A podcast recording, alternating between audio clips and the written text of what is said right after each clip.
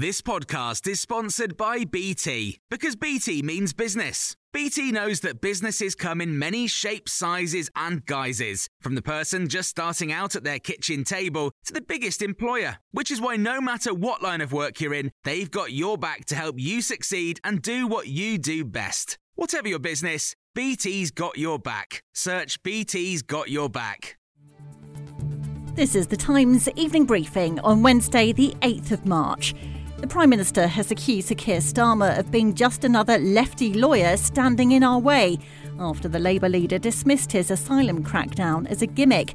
Rishi Sunak told Prime Minister's questions that Mr Starmer had been on the wrong side of this issue for his entire career and had never ever voted for tougher asylum laws. Sir Keir, a former director of public prosecutions, said the PM was absolutely deluded if he thought the latest plan would work. In the last decade, this government has introduced five plans to tackle illegal immigration, five utter failures. The problem just gets worse with every new gimmick. The Home Secretary says the public are sick of tough talk and inadequate action. Does he agree with her assessment of this government's record. Well, the plans announced yesterday would see migrants who arrive through unauthorised means deported and hit with a lifetime ban from returning. Rishi Sunak pointed out that there is a global migration problem. We are not alone in facing these challenges, and it is precisely because it is precisely because that across Europe the numbers escalating to the extent they are, we have brought forward new plans because we are determined Mr. Speaker, to ensure that this remains a compassionate and generous country, that that is done fairly and legally. Meanwhile, Downing Street has described Gary Lineker's criticism of the new asylum policy as not acceptable. The Prime Minister's spokesperson says it's disappointing to see someone whose salary is funded by British licence fee payers to dismiss people's concerns about small boat crossings. The Match of the Day host compared the language used to launch the policy with 1930s Germany. Conservative MP Craig Mackinlay has told us he was staggered by the comments. For him to come along and say, Well, I know better, and I'm going to liken this to the most heinous event which caused the, the deaths of millions just because we dared to try and do something to stop deaths in the channel, to stop this chaotic trade, well, I'm afraid he's he's gone beyond the pale this time.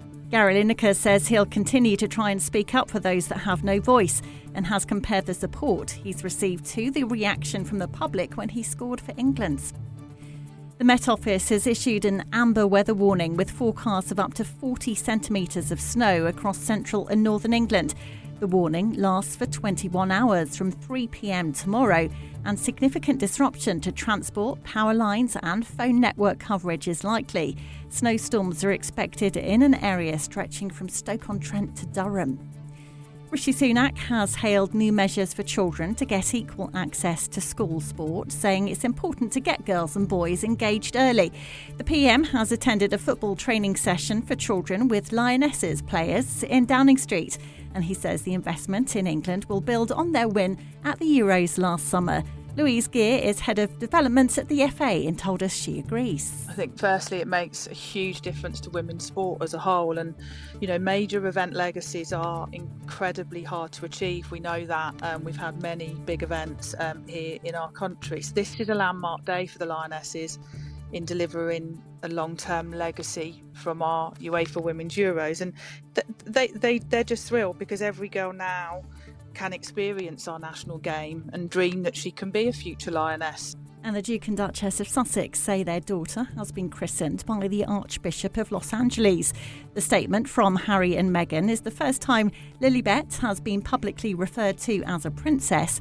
The christening took place privately at the Sussexes' home in California and you can hear more on all these stories throughout the day on Times Radio.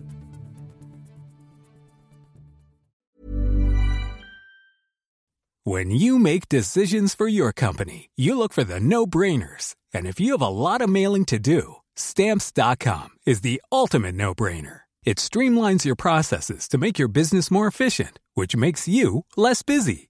Mail checks, invoices, legal documents, and everything you need to keep your business running with Stamps.com. Seamlessly connect with every major marketplace and shopping cart. Schedule package pickups and see your cheapest and fastest shipping options from different carriers with rates up to 89% off USPS and UPS rates. And with the Stamps.com mobile app, you can take care of mailing and shipping wherever you are. Make the same no-brainer decision as over 1 million other businesses with Stamps.com. Sign up with Code PROGRAM for a four-week trial, plus free postage and a free digital scale. No long-term commitments or contracts. That's Stamps.com. Code PROGRAM.